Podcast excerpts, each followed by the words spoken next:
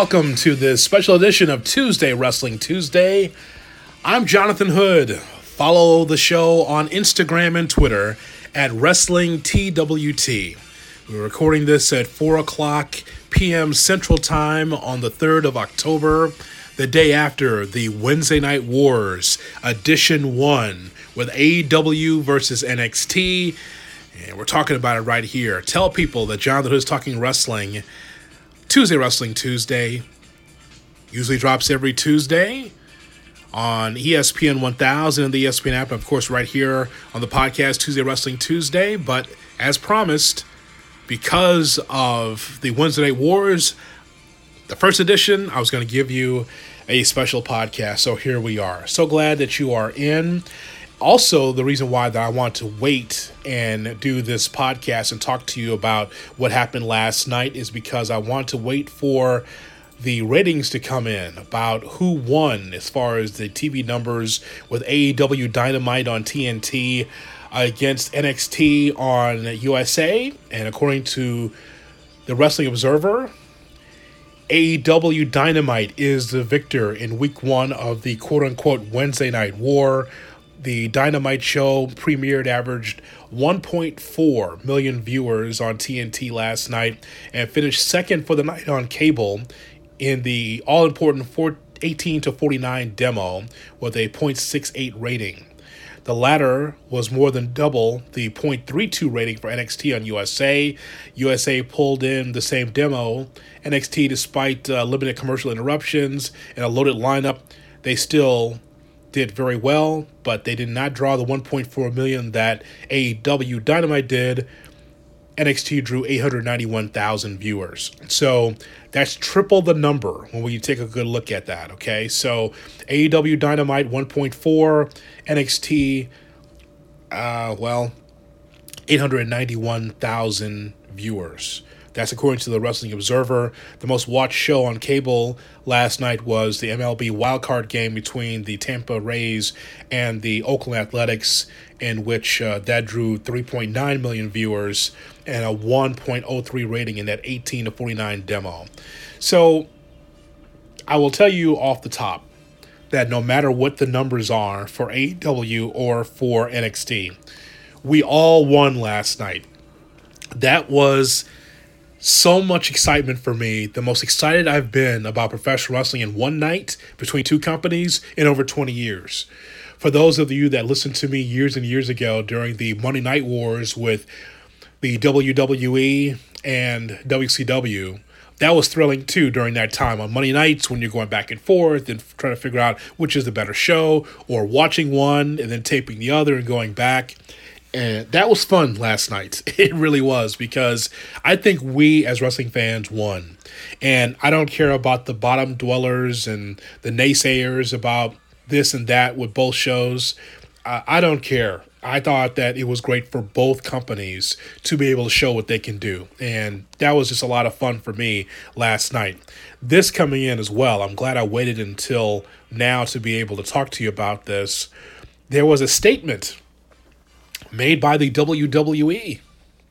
The WWE made a statement about last night and NXT versus AEW.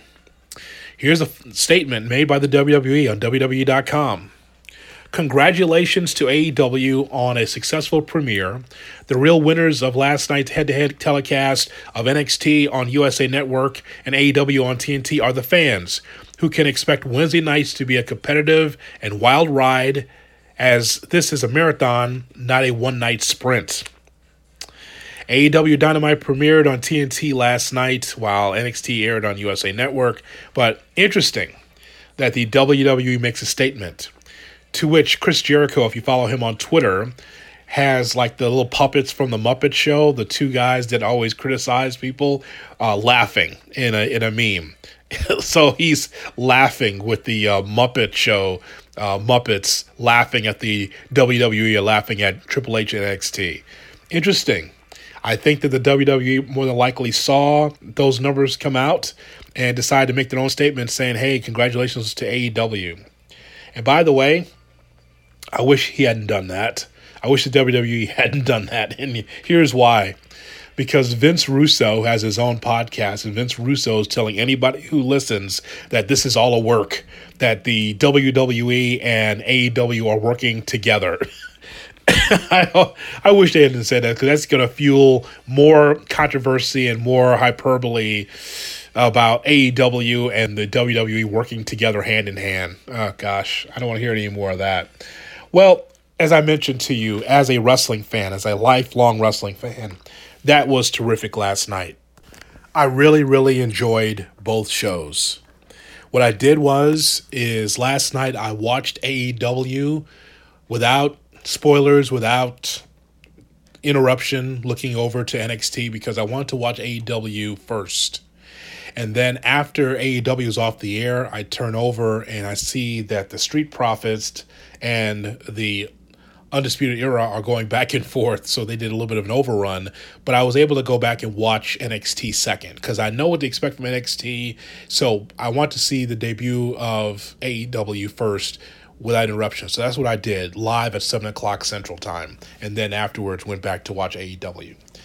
So I'm going to give you my thoughts. I really believed that NXT probably had the best wrestling but I believe that AEW had the best stories to tell. I thought it was a better show. They had a better presentation. Um, I thought that the five best matches that we saw on AEW or the NXT show, without putting it in any order, I think Adam Cole against Matt Riddle arguably was the best match of the two shows because it was for the NXT championship Adam Cole is a terrific heel with that faction with the Undisputed Era. I thought that that was a terrific story told. Matt Riddle wrestling from underneath as the baby face. By the way, something that's a problem for the WWE is baby faces. Matt Riddle completely is a baby face, and the people are behind him at full sail. Uh, I thought that that was a terrific match, and you knew that the NXT brand would start off with something hot. Usually on an NXT show, that would be the main event, that would be last. But clearly, Triple H wanted to say, okay, no matter what's on the other side, and it happened to be Cody Rhodes against uh, Sammy Guevara, he wanted to put his best match out there first, and he did, and it was great. And so that was a terrific match. I thought that uh, Pac and Hangman Page uh, was a terrific matchup. I really enjoyed that a lot uh, from the AEW brand the story is that Pac is mean and he's testy and I, love what he does in the ring. I've seen him. Obviously, the WWE wasn't even the best of what we saw from Pac, but I think that um, that that match with Hangman Page, a young Hangman Page, and you could just tell, even from the time that he took on Chris Jericho for the AEW Championship, they're telling a story with Hangman Page to where I believe Hangman Page at some point in the next year or so is going to be the AEW champion. Yes, he lost to Pac, but I, I think that that was one of the better matches that that AEW had on that card. The Street Profits against the Undisputed Era. The Street Profits are good. I look forward to them to have another gear at some point. It's it, they got to be more than just the red cup. I, I think that it's they're a good tag team, but there's there's got to be more to them than what we see. Um, they have great promo skills. They're over with the crowd. In the Undisputed Era, when you see O'Reilly out there, um, man, that's just a well oiled machine. We've seen them in ROH. We've seen them over the years. Uh, it, it's it's hard to look at that team and say, nah, that's not my cup of tea. They're terrific as a tag team, and to see those two uh, going against the Street Profits, I think that uh, was a real history lesson for the uh, Street Profits as well. They learned how to be able to take on two consummate pros that have been there for a long time and those two young guys, the Street Profits, I think they learned a lot from that matchup. Uh, I mentioned Cody Rhodes and Sammy Guevara ultimately that's to determine who's going to be the number one contender. Cody's supposed to take on Jericho for the AEW championship, but um, it, I don't think Guevara losing in that match did anything for Guevara. It did not hurt him at all because if you watch the end of AEW, he's part of that group. He's part of the mix of, of heels for the future. So I thought that that was a very good opener for AEW. You knew that Cody Rhodes would put on a show and I I, I thought that that was very good. I also thought that the Jericho Ortiz Santana three uh, six man tag team matchup against Omega and the Young Bucks, even though it was a little bit fractured because here's Kenny Omega wrestling, and over his shoulder, here comes Jon Moxley looking menacing, looking like a son of a bitch right over the, the shoulder of Omega. And it that looks like an old school feud. And whatever you consider old school, if if your old school's in the early 2000s or uh, in the late 90s, mid 90s, whatever, I love those two going back and forth. And, and here's why it gets away from Omega just being this talented 60 minute wrestler. It makes him uh, a little bit of a brawler. It puts him in a whole different light than what we have seen from his time in New Japan Pro Wrestling. I like the idea that Omega is mixing up with Jon Moxley because it's a a mixture of styles between the two. And, and I, I, like that. And I like that these two are battling. So it ends up being really three on two because it's the Young Bucks who really look good. Young Bucks look good for the television time that they were allotted. They didn't have time to preen and, and do this, some of the other nonsense. They were really focused on the time that was given uh, because it's television, and they worked quickly uh, against Ortiz, Santana, and Chris Jericho. Jericho's getting that um, that elbow over, isn't he? I mean, if it's if it's over, it's over, and he gives that uh, Judas effect elbow. Once you put it on, it's over, and so that's just another gear in Jericho. We also saw some of the moves that we're familiar with Jericho that he was able to implement in the match but that that was really good. I I thought that was a very good six man. Even though Omega was taken out of it because of Moxley, I just like the sense of urgency for the Young Bucks to be able to eh, not do a million different moves, just enough moves to be able to say, okay, it's a television match. Let's give some of our good moves here to wow the crowd. Chris Jericho, the veteran there, and and so I thought that that was good. And these run-ins and these surprises in both shows, right? Jake Hager coming out of nowhere.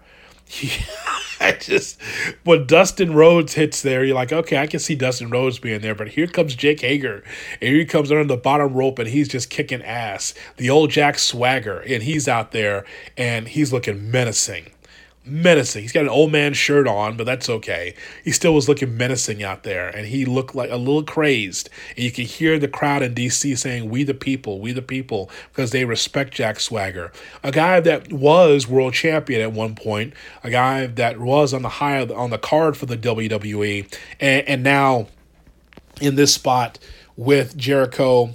With uh, Ortiz and Santana, with Guevara, and now Jake Hager is out there, and he was cleaning house.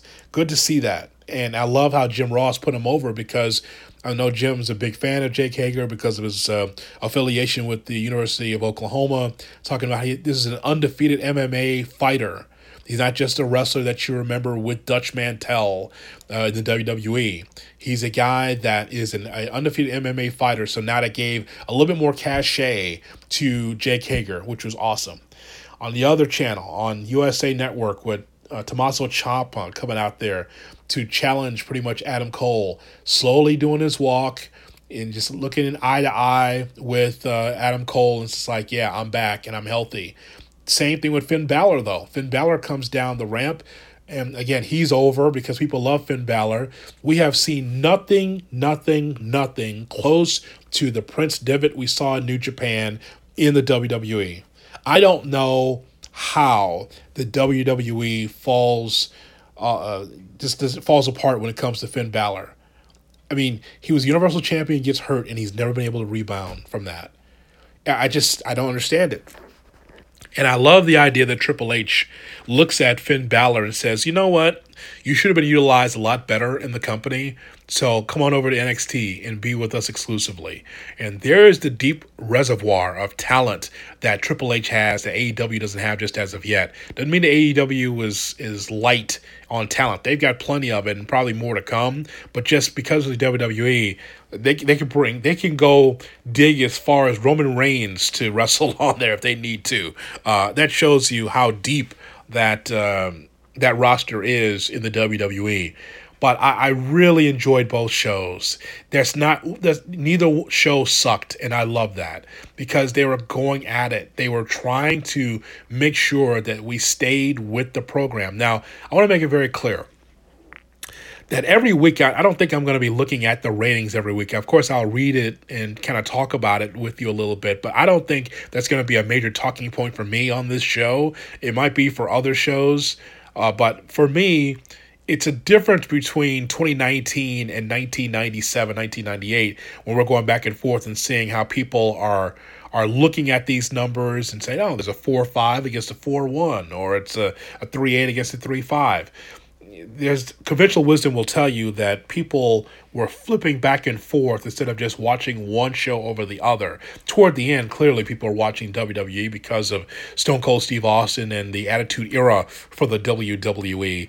But um, th- these are minuscule numbers now. These are going to be small numbers. I don't expect to see huge, huge numbers uh, for wrestling on USA and TNT uh, especially in today's marketplace when it comes to um, to television and how you watch it. Do you watch it on cable? Do you watch it through your PlayStation? Do you watch it on YouTube? Whatever. So I, don't think we're going to see these major numbers, but I did want to just give you an idea of how some fans looked at it with AEW, the clear winner. AEW told the best stories. I think that um, NXT had some of the best wrestling. Let me tell you why NXT has some of the best wrestling on the card. And we can go through it. With NXT, as I mentioned to you, that first matchup with Adam Cole against Matt Riddle, where Adam Cole retains to win the championship, that didn't hurt Matt Riddle at all. Uh, he can still come out there with his floating bro and all of his kicks and all this stuff and still be able to uh, get over. That's a future champion in that company. Maybe it's Matt Riddle. I think uh, he's a future uh, champion, not just in NXT but maybe in the WWE. We'll see. Um, so I thought that that was the best match out of both shows. Uh, Velveteen Dream issuing a challenge. Would have been nice to see Dream out there, but you can see Triple H saying, "Hold on, next week we'll try to get Velveteen Dream out there because this is a week to week thing now. When you're in a battle with another company, Velveteen Dream did make an appearance. He didn't wrestle. Maybe next week. Uh, Io Shirai against Mia Yim, very underrated match. I thought it was it was good. It was not great, but I thought it was very good. Io Shirai, a heel, a clear heel, and she doesn't have to speak English. She is cursing out the referee, cursing out Mia Yim, going after the fans in her native tongue, and it's getting over. Like like a like an international heel has been over the past. Man, if she had a manager, gosh, she'd be even more over. Eh, man, it's just amazing. Um, Johnny Gargano against uh, Shane Thorne. This was a showcase for Shane Thorne. Completely showcase for him. We know what Johnny Gargano can do. Um, but Shane Thorne really, really looked uh, good in this match. And, and I'm sure that the powers that be at uh, NXT looks at Shane Thorne and says, you know what, this guy's going to be something. And, you know, he, he wrestled well against Johnny Gargano. I, I like that match a lot. Shayna Baszler, or should I say Fabulous Moolah, because she's hold on, she's been holding on to her championship a ton. Um, she's a two-time champion, but boy, she's she is getting up there now as like one of the greatest women's champions that the WWE's ever had, as far as her reign and her run here against Candice LeRae. There might be some that look at Shayna Baszler and say, well, you know, what's what's the deal? Why is she holding on this championship? Because she's such a unique talent. Very unique talent. I mean, Shayna Baszler, when you see her come down the ramp, when you see her wrestle, you think it's half a shoot. You think it's real, right? Because she doesn't look like anybody else. She doesn't wrestle like anybody else. She's not a high flyer. She's just a battler in there. And it makes her so unique and so interesting um, in this company. And Candice LeRae is going to be a future champion, I believe, also in this NXT brand. But just, again, with the submission. I mean, Shayna Baszler is one of the most unbeatable wrestlers in the WWE, at least on the surface, right? She seems more unbeatable than Brock Lesnar as I say with a wink, because because Brock Lesnar is uh, you know he's had some uh, long run as champion in the past too, and another one's probably coming coming up on Friday when he takes on Kofi Kingston. We'll see what happens on SmackDown this Friday. Um, Damian Priest strikes against Pete Dunne. That's a good matchup. I want to see Damian Priest take it to another level as uh, Pete Dunne defeated Danny Burch that that match could go 30 minutes for me. I like Danny. I'm a Danny Burch fan. He's just a solid veteran. I think he and Oni Lorcan are a really good matchup. They're more than just carpenters. I think that they could do a lot more, especially on the NXT UK brand. I, I think that they deserve a shot at being tag team champions. I like that that combination a lot. Um, and Danny Burch is just a solid veteran against Pete Dunne, and Damian Priest comes in. So Damian Priest, they're trying to set up the story of him being a star. Um, and Tommaso Ciampa, as I mentioned, returned to go after uh, Adam Cole, and as I mentioned, that tag team matchup for the tag team championships, the Undisputed Era against the Street Profits. You know, just to see Fish and O'Reilly out there, they're just just consummate tag team professionals. Tag team wrestling will never die because wrestlers like those two and the Young Bucks, I will give them credit. The Young Bucks, uh, they just continue to keep tag team wrestling at a high level. So I like that a lot. I thought, as I mentioned that was a very good card for a for uh, for NXT. Here's why it was a good card. Even though that there were some matches that were short on NXT, I believe that this was built like for me more like a showcase event. It felt like more of a takeover, an NXT takeover than it was as a regular NXT show. That's because Triple H pushed a lot of his chips, not all of them, but pushed, pushed some chips in the middle of the table and said, okay, follow this, especially that big match with Cole and Riddle. It felt like more of like a takeover than it was an NXT show. I get that. Now I'm looking forward to seeing next week. I want to see what they have next week um, because I think that'll be very um, interesting to watch. I believe, without looking at the, I don't have my notes in front of me, but I believe it's going to be Kushida and Walter. And I don't know if that's for the UK Championship or not. I, as I mentioned in a previous episode, I, I didn't like the idea that Kushida can go right through Imperium. That's some nonsense to me. I didn't did not like that. But now Kushida against Walter will be a very good matchup. Um, so AEW Dynamite it's so good to see Tony Schiavone uh, out there, and uh, I've been watching him obviously with uh, MLW because he's been doing play by play, still working with MLW by the way, and uh, so I've been watching Tony for a while here with MLW, and I uh, it was really good to see him out there with Excalibur and Jim Ross, and I thought that they did a pretty good job. I think Tony actually was the best broadcaster out there. It's no shot at Jim Ross. I think Jim Ross hit some high notes here and there, but as I told you in previous episodes, it's just a disconnect for me. I don't understand. I don't understand how come Tony or Jim can't do the play by play. If Excalibur has been in the ring or if he's been a wrestler, even if he's not, he's got a mask on and maybe for the modern fan it doesn't matter maybe it, it just to me it's just it's an odd fit it's an odd deal that excalibur is doing the play-by-play and by the way if you're going to do play-by-play he's going to have to have a little bit more he's got to be able to connect the dots more. Once the ball's thrown to you, you just can't kind of trail off with your voice. It's got to be you got to speak with command.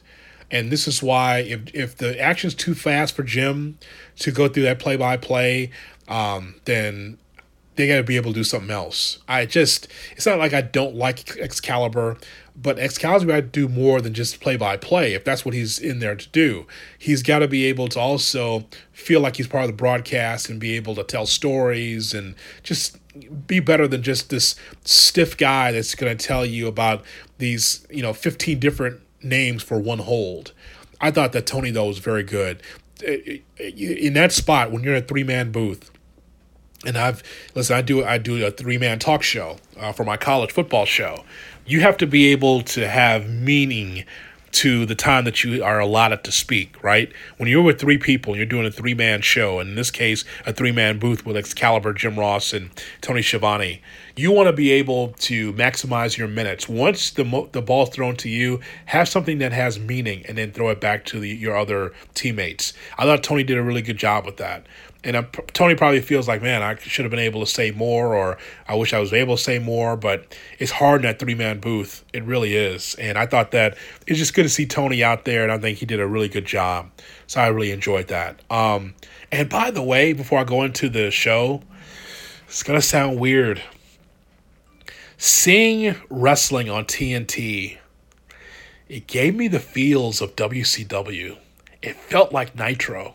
I know that sounds weird, but I know it's a whole different product. But just the fans, the way they were going at it, just the the look of the show. And I've been to AEW shows, uh, especially in Chicago, so I've I've seen it. But it just had that Nitro feel to it. It's kind of it's, it's it's strange, and that's not a bad thing. It just and that's how it looked and and so we're to get into the look of both shows in just a moment because there are some comments made that I want to be able to address. I've seen this on social media. I've heard this on several shows now, um, leading into our podcast today. So we'll get into that in just a little bit. But just let me go to AEW Dynamite. Okay, so Cody Rhodes against Sammy Guevara, as I mentioned, is one of the top five shows uh, for both brands. I thought that they really did a, a really good job telling the story. Uh, Cody wins with a small package. He he really put out uh, a lot of uh, great moves. I think Sammy Guevara, this has not hurt him at all. Uh, so I like that. It was. Um, it was weird to see Chris Jericho out there going after Cody Rhodes because there's such a beatdown after the match. I mean, they went to commercial break and, and Jericho just kept beating Rhodes' ass. It's amazing. Side by side, there's a commercial played, and all of a sudden Jericho continues to just beat up on on Cody. But I thought the match was very good. Uh, it was a great match to um, showcase MJF for those that have never seen Maxwell J. Friedman. There he was there against Brandon Cutler. That's kind of more of a enhancement talent match. Uh, a lot of people calling MJF asshole because that's exactly what he is, uh, his character is. So I thought that was kind of an enhancement match for Brandon Cutler. Didn't know who Cutler was.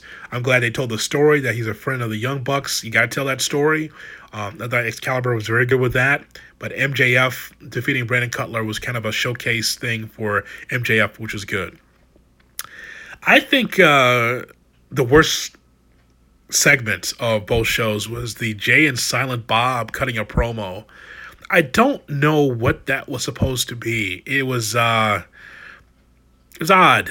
It was odd. I mean, it was obviously they're trying to promote their movie, but it was just kind of weird to see Angelico and Jack Evans out there. They came to the ringside and Private Party came down, but they seemed like they were late getting there. Just eh, just kind of a, a nothing for me and then telling the story with SoCal Uncensored. I'm sorry, SoCal Uncensored in English. Uh, Lucha Brothers they brawl before the tag team tournament. Very good. Tells uh, that told a story about um, Christopher Daniels and Frankie Kazarian against uh, the Lucha Brothers. They can tear the house down. That could be a show stealer for sure. As I mentioned, one of the top five matches was Pac uh, against Hangman Page man, I really like that match. It was good to see Earl Hebner back out there. I saw him in Chicago for the last big event that uh, AEW had. So to see Pac out there, he's he is a player. He is great. And Adam Page is a young wrestler that uh, I believe is going to be champion one day in that company. The Riho against Nyla Rose. I liked this match. I liked it, and I wasn't even sure who was going to win the match. I saw that Nyla Rose was it was kind of a David versus Goliath situation with Riho so small. She's so tiny. I hate to be Vince McMahon. She's so tiny. I don't know if she can get over, pal. Oh my. But she's so little, I guess, Nyla Rose. And Riho wins the championship. And Nyla Rose is going to be a monster in this company. Could you imagine her against like Awesome Kong, Kia Kong? Kia Stevens. That would be amazing. That matchup between those two. Uh, but Riho wins the championship. I, I want to see more of her in a lot of other matches to find out exactly who she is and how good she really is. I thought it was a, a good match, not great. Um, like a B plus, maybe worse B minus match. The story was told. Just want to see. I'm interested in seeing more of Riho. She's so little. Does she have? Does she have another gear that that she can provide as AEW Women's Champion. And of course, the main event, the Santana Ortiz Chris Jericho match, which we talked about against Kenny Omega and the Young Bucks. Um, so that I thought that that was uh, that was a very good match, and just great to see Jon Moxley out there. He just, I just love to see him. He's, he is in his element. You can just tell he's in his element, and just the the fight between these two is going to main event in some cities. I really believe that to see Moxley and Omega, the dichotomy between the two is going to be a lot of fun. Let me get into this part of our show here about small versus big. Okay? The perception. On a number of podcasts that I've listened to earlier this morning as we record this, and reading what some of the people are saying online, there are many you could tell that have never watched AEW, whether it's pay per views or you know whatever AEW has brought to the table. And there's a number of people have never watched NXT. Well, with AEW, can understand. Maybe you haven't watched it on Bleacher Report. Maybe you haven't watched the events. Okay, great. NXT, it's never been on USA Network uh, in the past. They have never been on on cable, but they've always been on the WWE network. I've watched NXT from the beginning, and I love that brand. And I love NXT UK. And NXT UK is one of my top three, four brands I enjoy watching. But here's the point: some have criticized NXT for being in Full Sail University. Let me tell you what the perception is now, and this is different than what the WWE's had to deal with in the past. The WWE has switched roles with an upstart company, and that is now the WWE in Full Sail looks small and AEW looks big. See? Let's go back in time when Vince McMahon took over the WWF at the time from his father, bought his father's company, and he wanted to take the WWF to a global brand. Didn't want to just be a Northeastern brand, just running shows in New York, New Jersey, running shows just on the Eastern Seaboard. He wanted to be able to take over all the territories, take all the talent from those territories, and be able to have his brand worldwide. And that meant not just wrestling in Poughkeepsie, New York, not just wrestling in Allentown, Pennsylvania, not just wrestling in some of the other smaller cities that they would wrestle in, but he wanted to be able to be in major arenas, major concert basketball arenas. And that was part of that takeover for Vince McMahon. Says, I don't want to just be in Allentown every week uh, filming TV. We need to be all over the country filming TV. That's part of the takeover and the global expansion for Vince McMahon, and he's been very been very successful with it. So Triple H says, "Well, let's be able to get some talent that you're not using. Let me get some of the best independent talent, and we will wrestle at Full Sail. And I'm going to make this brand my own. I'm going to make this more of a professional wrestling company, meaning that it will look like what we've seen in the past with World Class Championship Wrestling." Uh, in Dallas at the Sportatorium, small place. ECW, the ECW Arena, small place. Uh, make this like the NWA or Mid Atlantic in a, a, TV studio.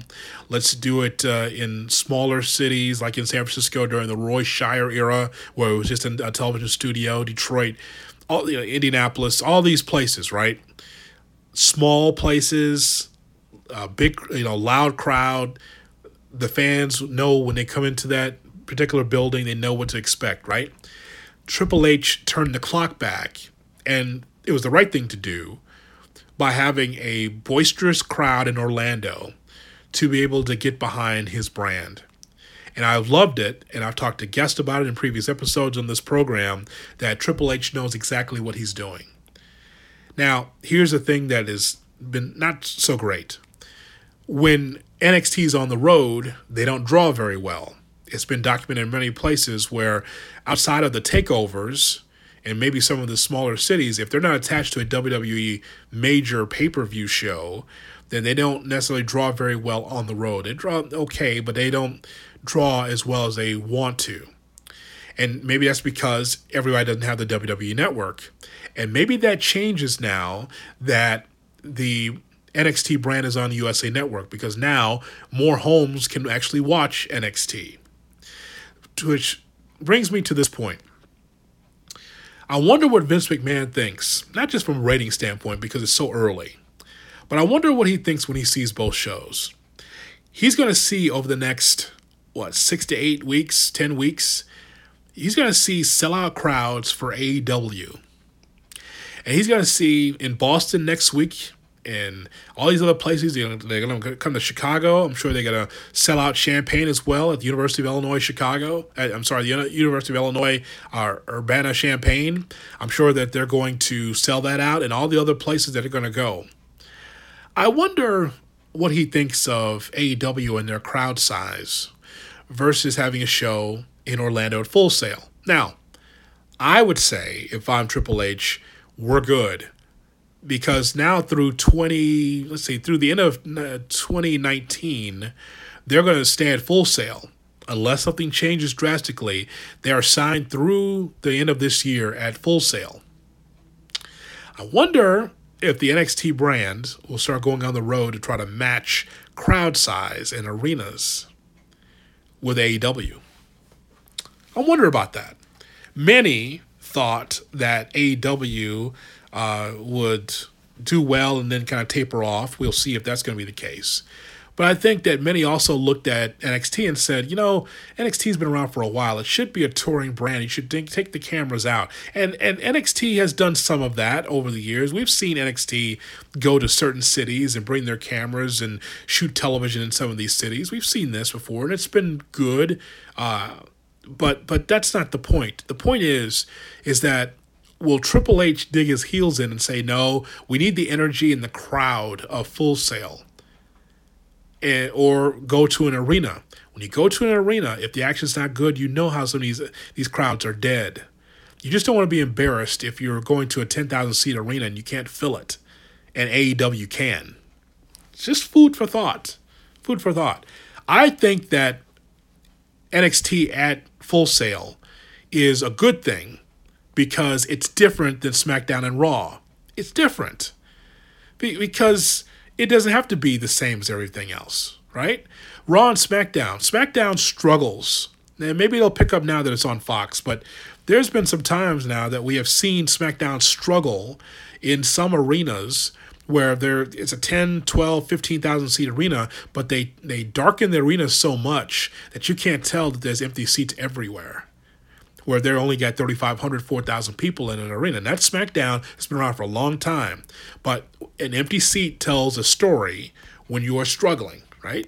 When you are looking up, you're saying, well, what, where, are the, where are the people? Well, there's a reason. You're not giving them a reason to go there. You don't, you don't give them a reason to get up off their ass and go to the arena because of your creative, because of what's going on in your company.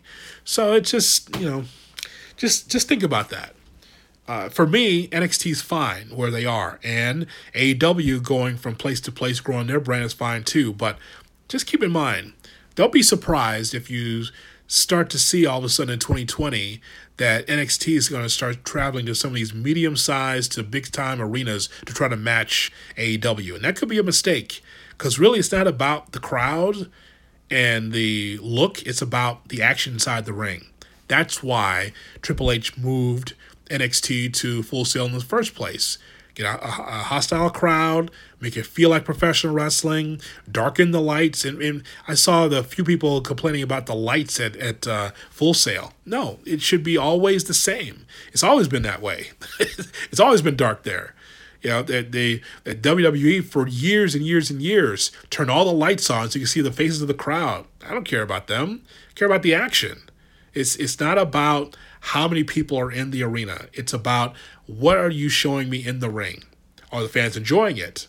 It's not about the faces and turning all the lights on. So I don't I don't I love that look because they shouldn't look like Raw and SmackDown. They should look like their own brand. Let's turn now to Wrestling Observer Live with Bryan Alvarez as well as Dave Meltzer. They're talking about what they saw on Wednesday night all Elite Wrestling, Dynamite, and taking on NXT. Let's see what they had to say. But overall, I, I agree that NXT had the better wrestling. AEW was a much better show. NXT gotcha. needs to get out of Full Sail, which I've been saying for months now. I, I, I think that, that I, I think if anything, that was really obvious. In fact, it was funny. It was 72 minutes was the first tweet, which I know you got it too from someone in WWE who basically said, "We got to get out of this building." Because um, I was waiting, I go like, "Who is going to be the first guy from WWE to, to to figure this out and say that to me?" So it was 72 minutes. I'm, I'm flabbergasted that nobody figured this out before this thing even started. Well, they mean- didn't have. Okay, okay, no, no, no. This to be fair, you got to remember a lot of things. And number one is is like this was not a long, no matter what they try to tell you, and you know this. This was not this long, you know, planned out thing. It No, was, but they announced it, and then a couple of days later, they announced dates at Full Sail all the way through the end of the year. because they didn't have time to with with travel and with booking buildings and all that stuff. They had literally no time to start putting in a schedule. There was too. It was too hard. I, I just only- can't believe they can't have a building booked by November. It's October 3rd. You can't book a building You could, you- somewhere by November and like could- get you- everybody there. Come on. You could, you could, you could, you could, but that was not the. They did not have the time to do that every week, and this was just a. a, a they, this is a stopgap measure. It's like the only thing that we can do. You know, you got. to It's like every Wednesday, and these guys, you know, a lot of the. You know, it's it's like what if they have tours somewhere? Then you got to get a Wednesday building in that area. you know, Dude, it's like, all I know is if this show in a couple of weeks is doing like 900,000 and AEW is doing 2.2 million, They'll mean, be- they'll be out of there- they'll be out out of that fast. building. Well, they're going to be out of that building. I, I, I think unless they're winning, um, unless they're winning the race by a sizable margin, they'll be out of that building in 2020 because they have to be because because the first thing Vince is going to say, and no matter what, it's still Vince's Vince's call at the end of the day. If Vince watches the two shows, if he's losing, he's not going to admit that the other show is better. And I'm not even saying that it is, but Vince will never, even if it is, even if AEW has the better show week in and week out, Vince will never admit that. But he will come to the conclusion, or someone will come to the conclusion for him and go, We've got the better show, but we're losing because they're in nicer buildings. And then they'll be in nicer buildings, or they'll attempt. But that becomes real tricky too, because if you go to buildings, then you got to be able to draw. Because, you know, NXT on the road, they're not drawing that good right now. I mean, so it's like, and and, and look, AEW is not going to be doing fourteen thousand people, um, you know, every week either. You know, I mean, this was a very unique thing, and and they're going to be in buildings where, um, you know, they're going to be in buildings where, you know, it's going to be like WWE SmackDown and and Raw. You know, where you, you know, you have three thousand or six thousand people in in NBA arenas, and you're gonna, you know, that's that's what that's that's the reality of modern wrestling. That's just what it is. And if that's and and NXT, which is not drawing nearly as well, um, you know, they're going to be lucky if they can do 2,500. So if they're going to go in there, then you have the mentality of you book a 2,500 seat building, which looks small, and you're not camouflaging it, and you're still looking. I mean, you're looking better than Full Sail, but you're still not looking major league. Um, you know, these guys, you know, when when SmackDown runs in an NBA arena with 3,000 people, they still know how to shoot it to make it look full, and it still looks like it's in a major league building. So thoughts there from uh, Dave Meltzer and Bryan Alvarez on Wrestling Observer Live. You can find that on YouTube or subscribe to Wrestling Observer Live. Um, so yeah, I, I totally agree with what they had to say about that. Um, and so there's no question that it is uh, a lot of fun for us as wrestling fans, a ton of fun to be able to see both shows doing well, and it's just a win for all of us as wrestling fans. Anytime that you have a quote unquote Wednesday night war that helps not only the major brands, but also helps independent wrestling as well. And I just think that's great. Man, I am just really on cloud 9, 10, 11, 12, 13 for what we saw on Wednesday night. That did my heart good to see two wrestling companies going back and forth and a chance for us to choose. And by the way, we could choose both. I think we should choose both. Watch one, tape the other, watch them both side by side. And then my buddy Ryan Glasspiegel was watching both side by side. It's just fun to watch for us as uh, wrestling fans. Well, don't forget to follow me on Instagram and Twitter at WrestlingTWT. And we will have, unless there's breaking news, and I'll do another one. Uh, we're going to have our next show on the 8th of October. And we'll have Sean Farnham from ESPN on because he's going to go to the SmackDown show in Los Angeles. So, Sean Farnham, uh, college basketball expert for ESPN, uh, who's a big wrestling fan. He's been on the program before. He's given us some great content. We'll find out his thoughts about what it's like to be uh, in Los Angeles for SmackDown. SmackDown, as I talked to Dave LaGreca about in our last episode, it's the biggest moment for the WWE since the innovation of WrestleMania, the first WrestleMania. It is huge for the WWE to be on a network two hours every single Friday night. Wrestling didn't used to be that way. Wrestling used to be some uh, a show you was hard to watch. It was on at midnight, 1 a.m. or early morning on a Sunday, but now it's on Fox, and I think think Vince McMahon and the WWE did a great job of getting that deal together. It's really a lot of fun. All right, I will talk to you uh, next Tuesday with an edition of Tuesday Wrestling Tuesday right here. And don't forget, tell people Jonathan Hood's Talking Wrestling, Tuesday Wrestling Tuesday. Thanks for listening.